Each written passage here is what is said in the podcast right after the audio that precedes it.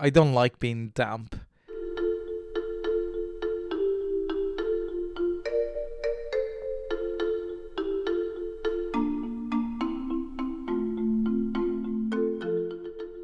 Hi, welcome to the Recommendation Game, a film of the week podcast where we take turns to pick a movie the other person hasn't seen and we Skype each other to discuss it. You're listening to Dublin Digital Radio. My name is Ricardo Deakin and I am joined by Orla McNelis. This week's film was chosen by Orla. It is 1998 Taiwanese movie called The Hole. I have to make that clear because apparently there's 22 movies called The Hole.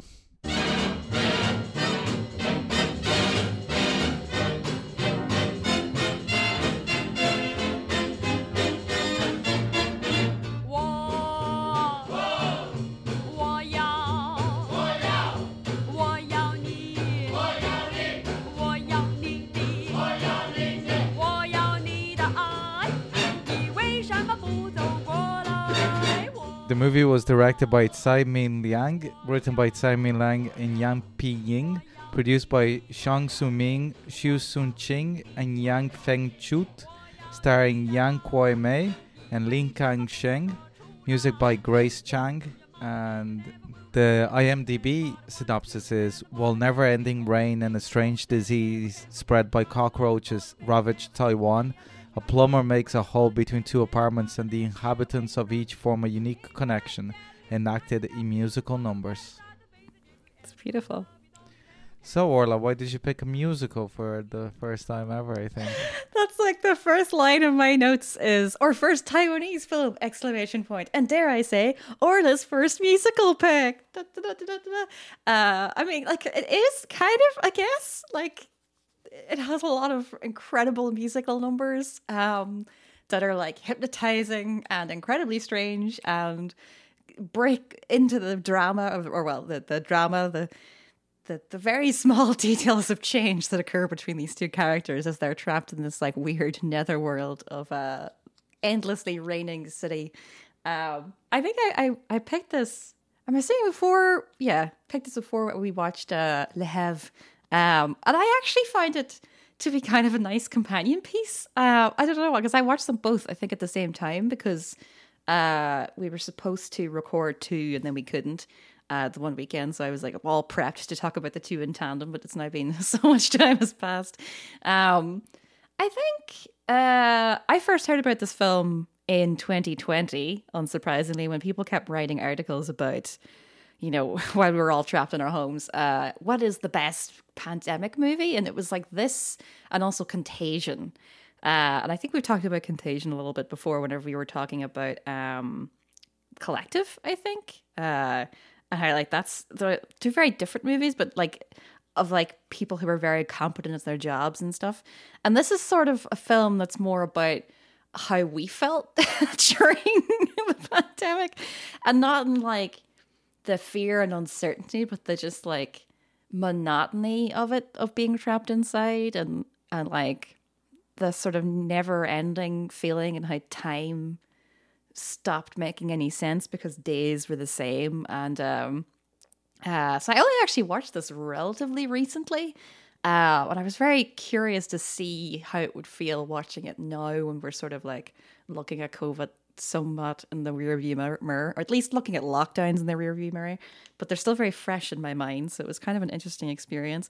Um, but I think as well as like, it's this film is like the setting is like an epidemic, but that's not really what the film is about. So it's sort of more speaks to like isolation and loneliness in general as it does to like some of that contagion which is very much a pandemic movie. Um, this is a kind of an interesting history. Uh, it was part of um, there was like a, fr- a french production house that uh, had this like global film commissioning project. Uh, it was called 2000 seen by. So there were all these submissions from various countries around the world, and this was the um, uh, the Taiwanese submission. Um, so the idea being that how like making these films in like 1997 1998 looking forward towards the year 2000 and what that meant to you so i think it's fucking fascinating that he made this film in response to that prompt um there's also a, a I think, i'm trying to think if you might possibly have heard of this film because the Canadian submission um, is like a it's a post-apocalyptic film starring Sandra O. Uh, I can't remember the name of it now, but I feel like you might have seen the poster for it at some point. Um, but yeah, I just it's it's very interesting to me that those two films were made. No, like nobody made any real chirpy films. Looking at the list of them, which is kind of fascinating because it was like 1998 and I don't know Y2K. Like, what were you afraid of? Um, uh, yeah, I really love the like. both the the setting and aesthetic of this, um, which reminded me very much of Parasite, of like the apartments, the constant rain, the like uh the like austerity of like their apartment building as well, and how like the muted colors and uh, the sound of the constant rain. Um, I do. I was, I was trying to think about this the other day. I was like, I wonder is this like, it's got to be up there in one of the like slowest films we've done, as in, not a lot happens in this movie. but I don't. I was trying to go with a better word of describing it than slow because that's not really like. That seems very negative. I don't mean it in a negative way. It's more like, you know, the something with the least plot essentially, and a lot of repetition in its plot as well. Um, the guy, uh, the director's quite use, uh, useful. the director's quite interesting. Um, he seems to have done a, a, few features and a few documentaries, and I think he has a a film that came out in the last couple of years that did really well. Um, yeah, it's called Days, and it came out. Yeah, he won a few awards for that. Um, I think uh, going by reviews, apparently Days is better. It's like he's taken the themes of this movie and expanded on them even further. So I'm really, really fascinated to watch that. Um, but yeah, again, like this guy has a very specific style of of like examining things through very, very small, minute details. Um, and it like it does. I saw actually, I saw a great um, quote from uh, I can't remember where this came from, but um, uh, Tsai tends to use dialogue as if it were unaffordable. I was like, that's really good. Um, it also really reminded me of like, because this is quite a dreamy film. It quite reminded me of Wong Kar Wai as well. Um, especially like um, what do you call it? Express. Um, Chungking Express. Yeah. Uh, like that movie has a has a similar playfulness at times that this film has. Um, I like, yeah, I, I don't know. I just like there's so many scenes in this film that made me think of so many other things we've done. Like all the scenes with the cat. I fucking love the cat. Uh, it really made me think of the long goodbye. Uh, which I was thinking about recently for some reason again, and I went back and listened to the episode. I actually think that might be one of our best episodes. It's so fun. we were like so excited about the film. um there's some incredibly memorable shots in this film, particularly around people sticking appendages into the hole. Um, I also like. It's also just quite a funny movie. Like the scenes with um the plumber are just like he's, he's so feckless. Um, and it's, it's just all the interactions between the people because there's so few of them and they're often very fleeting and they're often very guarded because it's like even like the guy, whatever, um, the guy comes to the shop and he's trying to find something, and they have this like very weird interaction. Um, but I also think that like there are some truly beautiful shots in this film. Like, um, like I love the ending. Like we'll talk about the ending, but that ending shot of them together is like it's so short, but it's like just just beautiful, and they're all dressed up and um but there's there's also like the shots whenever they're um, spraying to kill the cockroaches. Um, that's like a really stunning shot where it's like it's like clouding up and everything. Uh, I think what also made me think so much of Wong Kar Wai and um, other filmmakers as well is how many looking shots that there are in this film. So particularly them taking like little small glances of each other um, on the balconies and stuff and like it's all very charged it's all these like small little moments all the time they're always like peering at each other or listening to each other or you know what i mean there's very little like face on face contact of any description you know what i mean it's all very like uh what's the word? Askance, I guess. Um, and yeah, I I don't know. I I really really I love this weird little film, and uh, yeah. So uh, Ricardo, what did you think of the Hole 1998?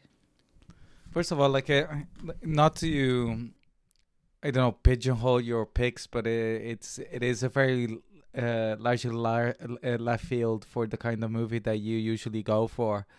Um, to be honest, I have like it be, usually the it's weird because you do pick a lot of experimental movies and uh, slow movies and um, and all, like um, what you call it cerebral movies, but usually they those tend to be documentaries. And whenever True. you pick drama movies, they're usually a little bit not necessarily like cloud pleasers, Hollywood fares, not at all, but they tend to be a little bit more narrative driven. It's almost that you you get your kicks of experimental cinema out of like your documentary watching rather than your drama watching. But uh, not to say that it yeah. is. Not like entirely, but I think you're probably right about that. Yeah, like and it's not like I said, not completely. It's not a catch-all statement, but it's kind of. I was trying to remember what was, when was the last time that you I you picked something that I, a I hadn't even heard of before watching, but also that it was as bizarre as this, and in a sense, like when it came to drama, because obviously we we talk a lot about form and style when it comes to the documentary movies that you pick because you have a very good eye in that. And then it's one of the reasons that I really like doing this podcast with you because it's a a world that I don't tend to visit like a docu like I will watch some documentary feature films but I tend to put on more fiction movies rather than documentaries. Yeah. So it's a it's a general blind spot that I have that it kind of gets filled. I know that uh, eventually I'll see interesting work that uh, I would have missed otherwise because we did do this podcast. Uh, whenever you said that this movie is very slow, uh, it reminded me that uh, I checked like the, the reviews of this movie by the audience uh, in IMDb, and somebody that liked it but gave it like seven out of ten said that it's good but painfully slow. he goes, compared to this, Tarkovsky's a speed freak and Béla Tarr's MTV. we uh, so uh, yeah, I also checked uh, what the other d- the director has done since, and uh, he tends to work with the the main actor from the Hole all the time. Yeah, like, uh, yeah. Um, and I always find it interesting whenever, especially like early in your career, whenever somebody finds uh, a kind of conduit uh, understands your vision so easily that it becomes mm. like a shorthand so you keep hiring that person not because not only because you probably enjoy working with them but also that it makes life easier because you have to spend a lot less time explaining what you're going for and i suppose a movie like this in the making of it requires a lot of faith from the uh, cast and crew to uh, of the director to know what he's doing. And I think it's a movie that largely succeeds. I think it, this would be that kind of podcast that it sounds that I'm way more negative about the movie than I actually feel about it. Because if you take the cinematography away from the movie, I don't quite know what I like about it. you know, like uh, I uh, because everything, uh, including the acting, I have issues with. But uh, as an overall piece, I quite enjoyed it, but I don't really know how much I enjoyed it, which made it like interesting as well uh, as a piece not only to watch but also to talk about because it's kind of weird being in the position that you're. It's not binary. That is like I'll be thinking about the movie afterwards, and at times I'd be like, "Oh yeah, that was a good movie," and then I remember the experience of watching it was like, "Yeah, but I wanted it to end." That's just the short attention spans that uh, we have been cursed with as due to having well, phones in our pockets. Well, I guess somebody that does enjoy Sata Balatar's eight hour long movie where nothing happens and there's a, like a 10 minute shot of a fucking light bulb in a bar. So, but yeah, like I, I think that the like you said, the the the scenes whenever they're fumigating the the city, and even like just how soggy the movie is, the it is one of the best uh, production uh, design. Uh, sorry, it is one of the best production designs of any movie I've ever seen. Like including how cluttered the shop is that he's in. and- Yeah. and uh, like the the relationship uh, obviously like uh, any like a lesser movie would have made uh, just a direct romantic connection that they start speaking through the hole or whatever the fuck. And then they hate each other in the beginning and in the end they'll fall in love because of humanity and whatever the fuck. This is a lot more interesting and complex than that but at the same time i do think that like i don't i didn't particularly like the musical numbers. Um i see what they were there for Yeah. and the music itself is all right but i think that no. it's kind of weird because uh, how can i say is that you know i love musicals but this movie almost felt if i'm not surprised that it's the musical that you picked because it's almost like an apologetic musical. It's like It uh, we're not really a musical here so like this is completely separate to the actual movie. It's a dream scene no ah. And it's kind of like it didn't have the strength of its convictions to just go for it. Uh, Even in being the dream sequence, that it be surprising, be, you know, that starts that you don't realize that you're in the dream and then it goes in. It's like every time that it cuts to the, the those musical numbers, you know that you're outside of reality. And I think that because of that and also because the being outside of reality is so much different to the reality that they're in.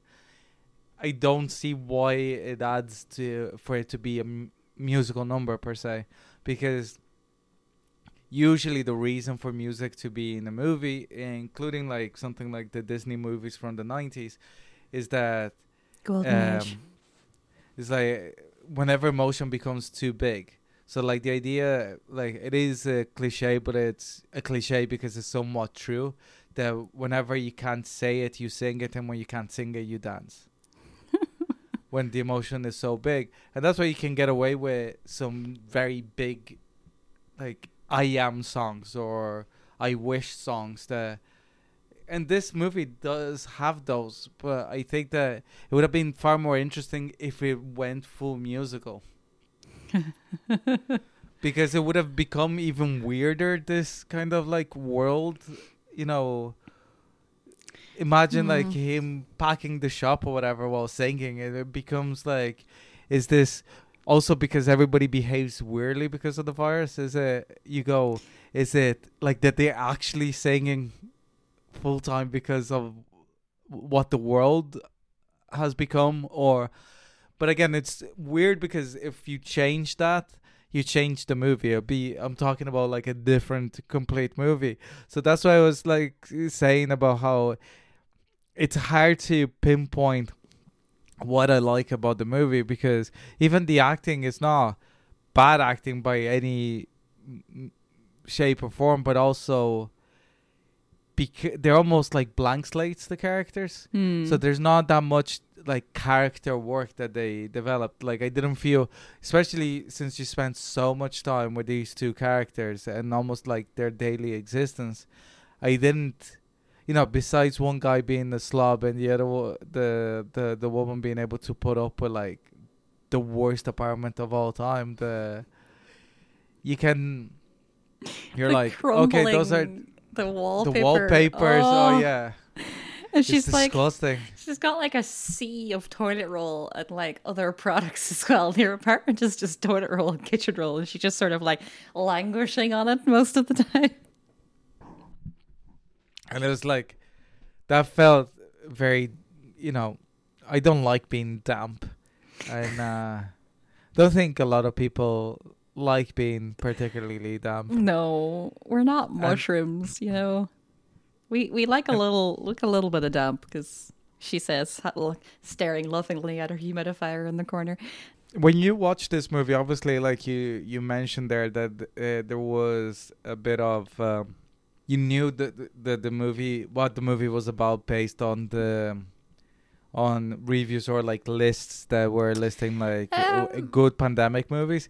Yeah. Uh, but how much did you know going into it? Like uh, after reading that information, did you know that it'd be as weird as it is, or as uh, not necessarily weird, but more like avant-garde than, like you know, because it's not trying to be quirky either. No. So I think there was like one article I read about this, and I found it again whenever I was doing my notes. Um, and like it, someone had shared it, I think, on Twitter, which is originally how I first heard about the film. Then I like saw it and sort of mentioned in other places and stuff. And that article, like, it's not it's not spoilery, but it does give you a sense of the film.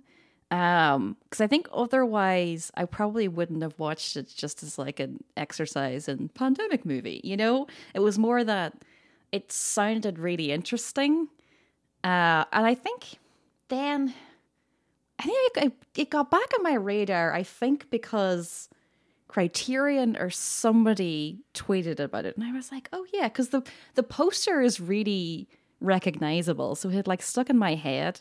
Um, so when I finally watched it, I sort of had a good idea of what it was like, so I wasn't like massively surprised.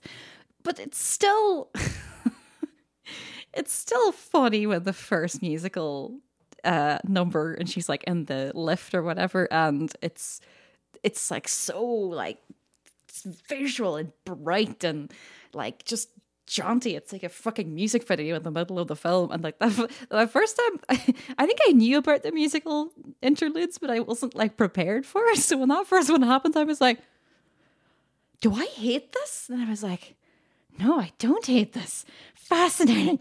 And then the movie goes on, and the next one comes out, and I was like, I really don't hate this at all. it's like that was very surprising to me. Um, but I think like because like we've spoken already, even though this film is quite strange, it also is very similar to a lot of other films that we have both done on the podcast, not just movies that we've talked about in general. Um, that I kind of it, I had, even though like this is obviously Taiwan and not you know Korea or Japan or you know all, from all the other countries that we've done uh similar movies but it's more that like there's a visual style of language that this guy is doing that reminds me of a lot of filmmakers that we've done um yeah i kind of like the idea that there were a lot of people that probably saw this mentioned and were like hmm you know like you know april 2020 just like eh, i'll throw this on. It's it's a pandemic movie and then like watched it and we're like what the fuck is this? And either hated it or ended up becoming like indoctrinated into weird experimental films and you know i'm kind of happy if that happened to even one person out there in the world so um watching this back to back with contagion jesus christ uh yeah it, it, i really want to see uh days the the film we were talking about there um because it it seems to have like a similar vibe uh but just to be slightly more accomplished. Um, I think it's the same actor is in it as well. Um, well, I was very glad that I didn't watch this during lockdown. I think that I probably would have digged a hole myself on, the, on the floor. Yeah. Um, so how did, how did you like feel about the ending then? I'm kind of curious. What happens in the end again? It's they have a musical number and then they're like dancing at the very very end in like a doorway. It's a beautiful shot when they're finally like, uh, together in the same place and they're all dressed. Yeah, but up. it's uh, but if I remember correctly, it's just on the the fantasy world because they're music and dancing again. So it's one of these. Yeah. I think it's open for interpretation about what exactly is the ending. I well, like uh, whose I- dream is it? yeah, like and I I I don't know, like it. I felt to be honest is the the weird thing about this movie because it is quite slow and not an awful lot happens. The the few th- moments that stuff happens, like whenever your man gets dragged out of the basement, that is uh th- that is quite memorable. But for the, it's weird because the movie more than anything the left the impression of a feeling rather than like individual moments.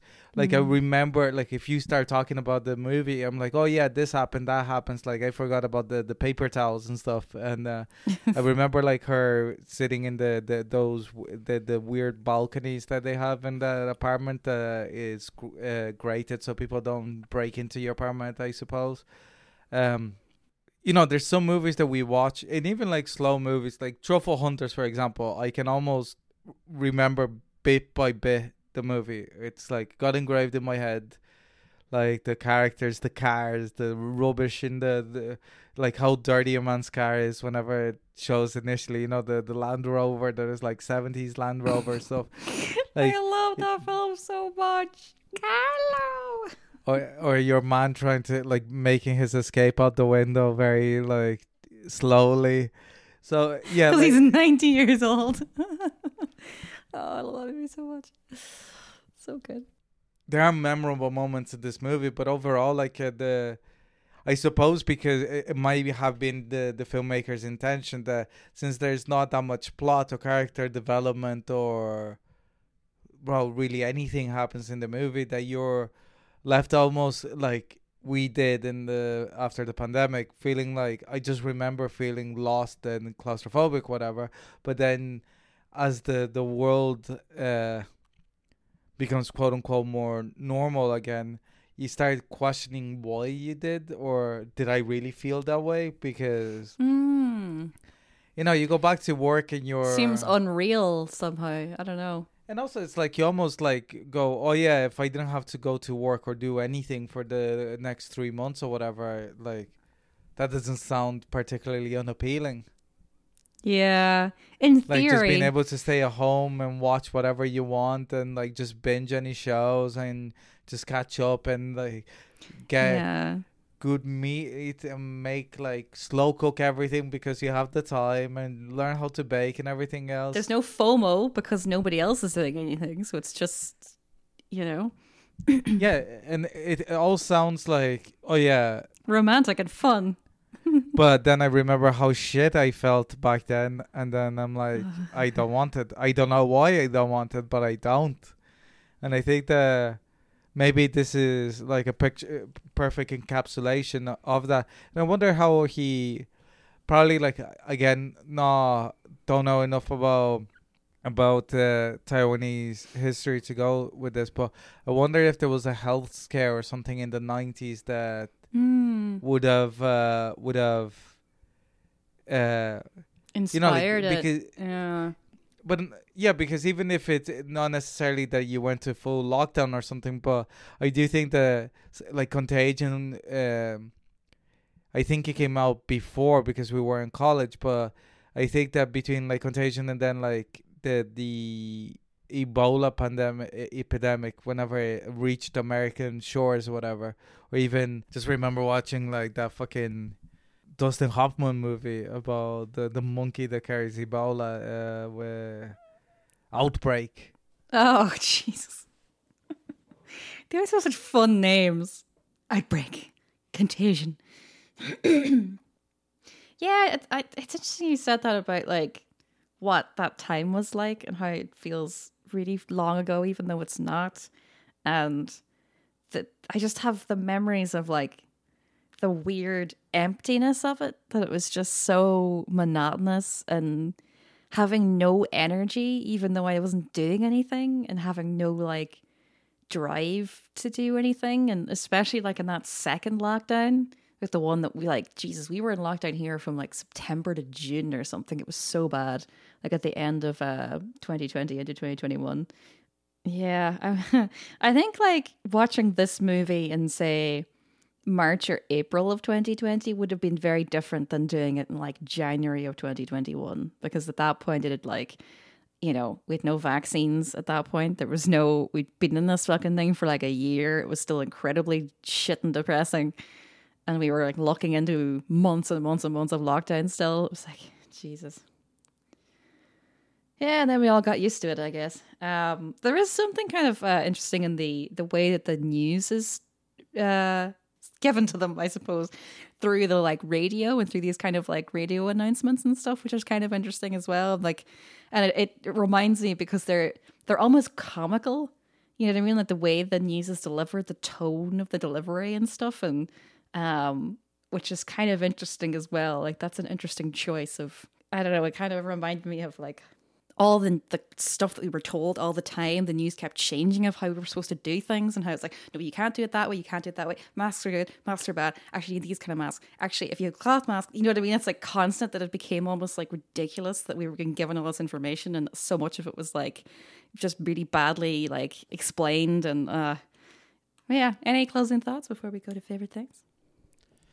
Not like uh, I I it's one of those movies that I'm glad that we did it for the podcast because even I don't know if it changes like I know that it does that watching movies for the podcast changes the way that I watch them Mm. because you're obviously watching them thinking about what the discussion is gonna be but also why the movie you picked the movie and a lot of the time if it is like one of the the like a truly great movie i completely forget that i'm doing it for the podcast.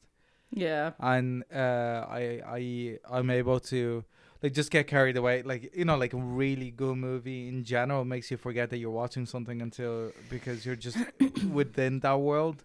You don't think about anything else. You're just like cocooned into this Very, very invested. but with this movie again intentionally so uh you're kind of like also trying to decipher the movie and then i do i don't know if i would have liked it as much as i did without having the podcast in the background because in a Mm. way i was trying to decipher it more and i gave the movie the benefit of the doubt more because i knew that you picked it and it's like this there must be something in here that is interesting and there is but i do think that the it is definitely not a movie for everyone but also Fuck no. but it also like I don't think that it. I don't even know if it's a movie for me, and it's kind of interesting whenever it's like, but not necessarily about like the uh, something bad about the movie.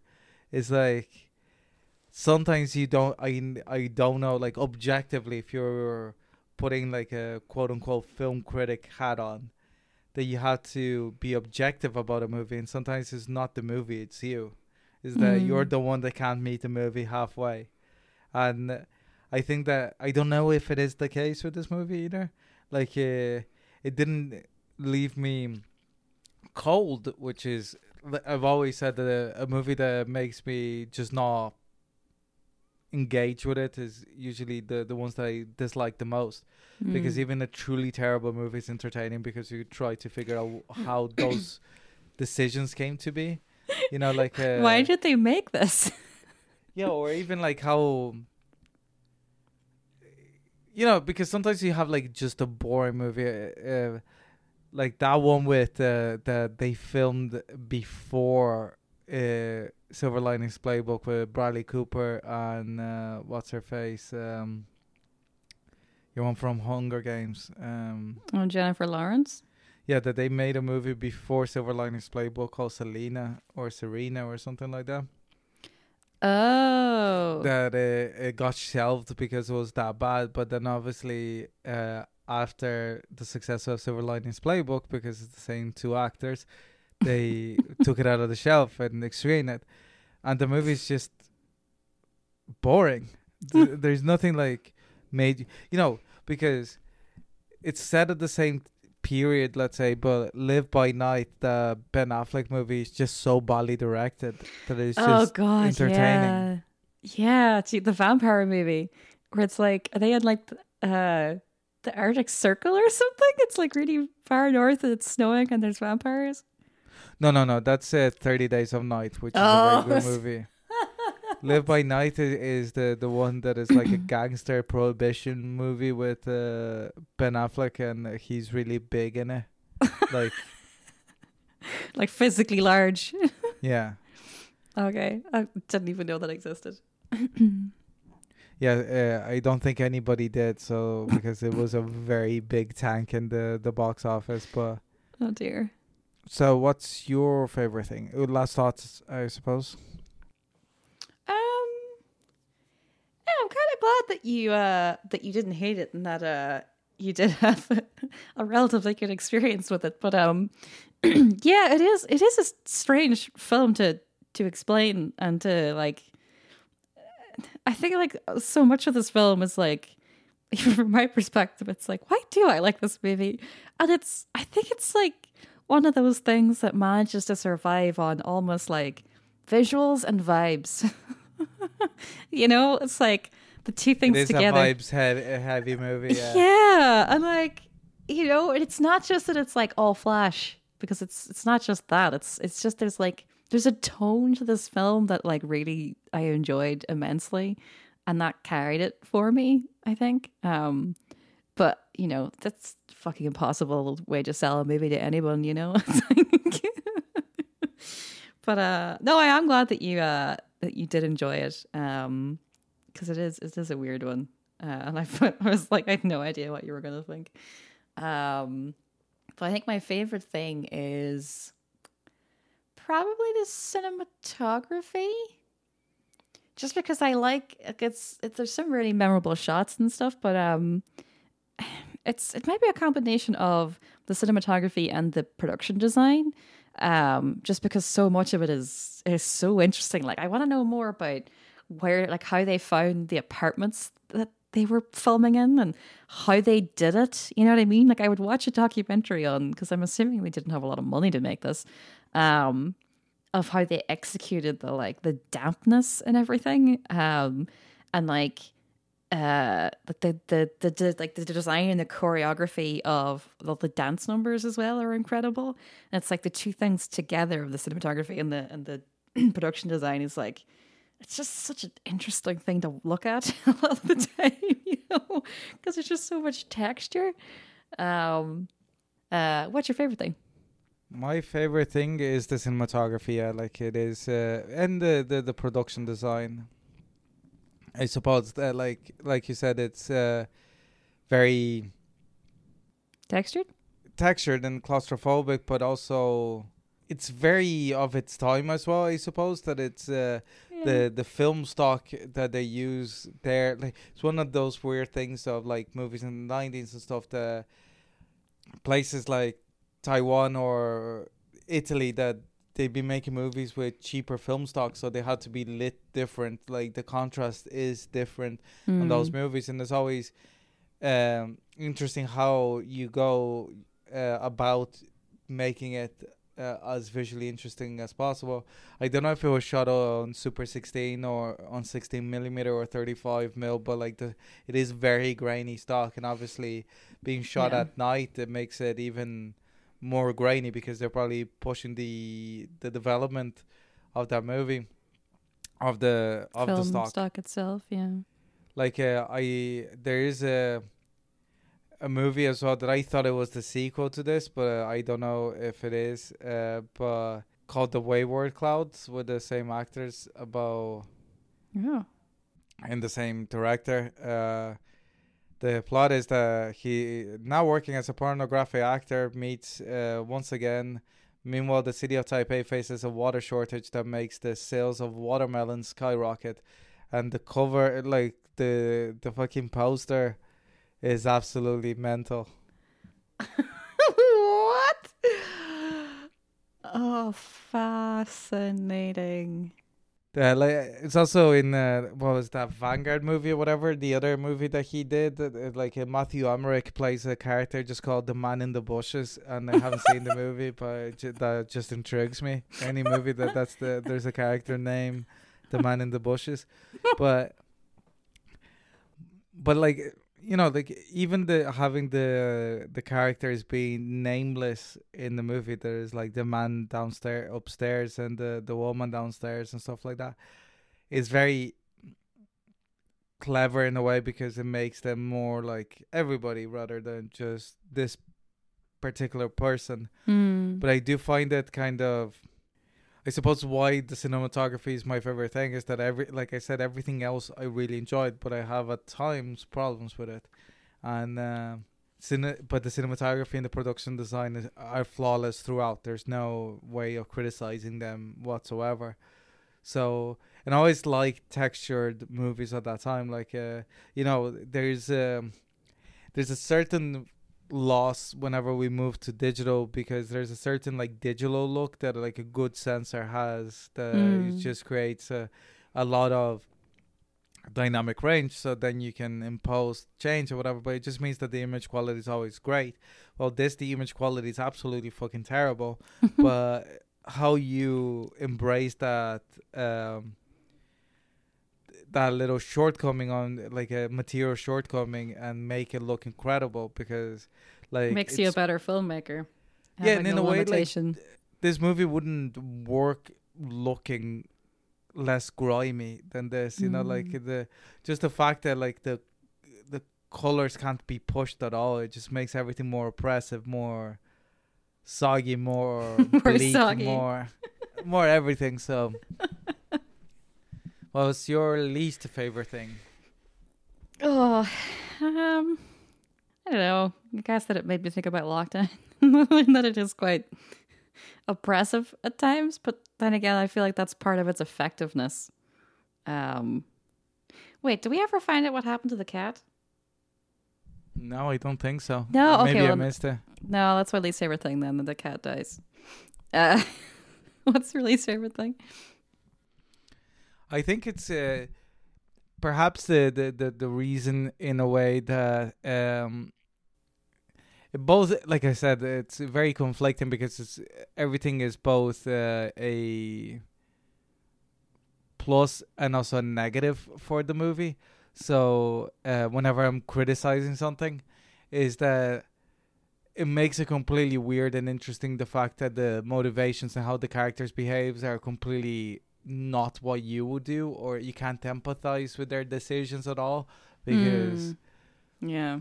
is it meant to keep us that distant and not engaged because they're meant to be strangers for you even though you're there for as long like spending a lot of time with them i do find it uh quite random that she has um the decision of how long it takes until the hole also appears and also you i i, I thought that it'd be a lot more about the hole you know what i mean yeah, it's not really at all in the end. It's kind of like, yeah, Because even when he makes the hole bigger, it doesn't really change the status quo or whatever. Or when she blocks it up with stuff or whatever, it doesn't like the the changes are not that massive. But again, but I don't know if that that kind of weirdness and lack of connection is what made the movie interesting for me. And if you remove that away, would the movie just become boring? Even though, like, uh, uh, it'd be adding, you know, because again, it'd be a different movie that we're talking about then. But I'd be kind I of, think yeah. But I think that even beyond the the musical numbers, I think it is that that is the the the because the musical numbers in a way because they're so detached from the rest of the movie, you can almost forget about them if you don't like it because it's not there. That is like is four or kind of true. Yeah, you can sort of just, you know, tap your foot along to them and then forget that they ever existed. That's true. Yeah, and, and like and like a lot of um that we've talked about, like uh, especially when we did the umbre- umbrellas of Cherbourg, you were like, I don't understand why this is a musical. I would have loved this movie if they were just speaking. it was just the fact that that entire thing is song. I was like, uh. even though like I when I think about that movie, I have a warm feeling in my heart because like it is beautiful and very emotional, but you know they're still just fucking singing all the time. Jesus, every time that it snows, I just think about that. Every time it snows, I just think Shell about petrol that. station. Yeah. Oh my God, that is one of the most beautiful moments in cinema history, I think. But what was your least favorite thing? No, you already said that. Ah. Yeah, ah, we're done.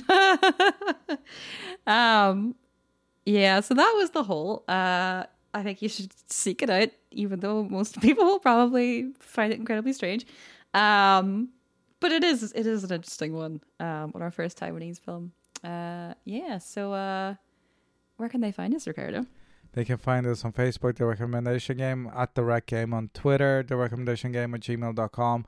We're on every second Monday on Dublin Digital Radio, and you can see our back episodes or listen to our back episodes in SoundCloud, the, your podcaster of choice, Spotify, the Dublin Digital Radio Mixcloud. And if you want to support Irish Independent Radio, please donate to the Dublin Digital Radio Patreon account. Uh, next week's film, as we by this point move into January, is Ricardo's uh, pick. So, Ricardo, what are you picking? I'm picking Tokyo Story. Oh, he switched it up on me. Oh, interesting. Okay, okay. Second Ozu. All right, fascinating. Uh, cool. Well, I'm excited for that. And until then, I was Orla McNelis. And I was Ricardo Deakin. Jacob, thanks for listening. See you next week.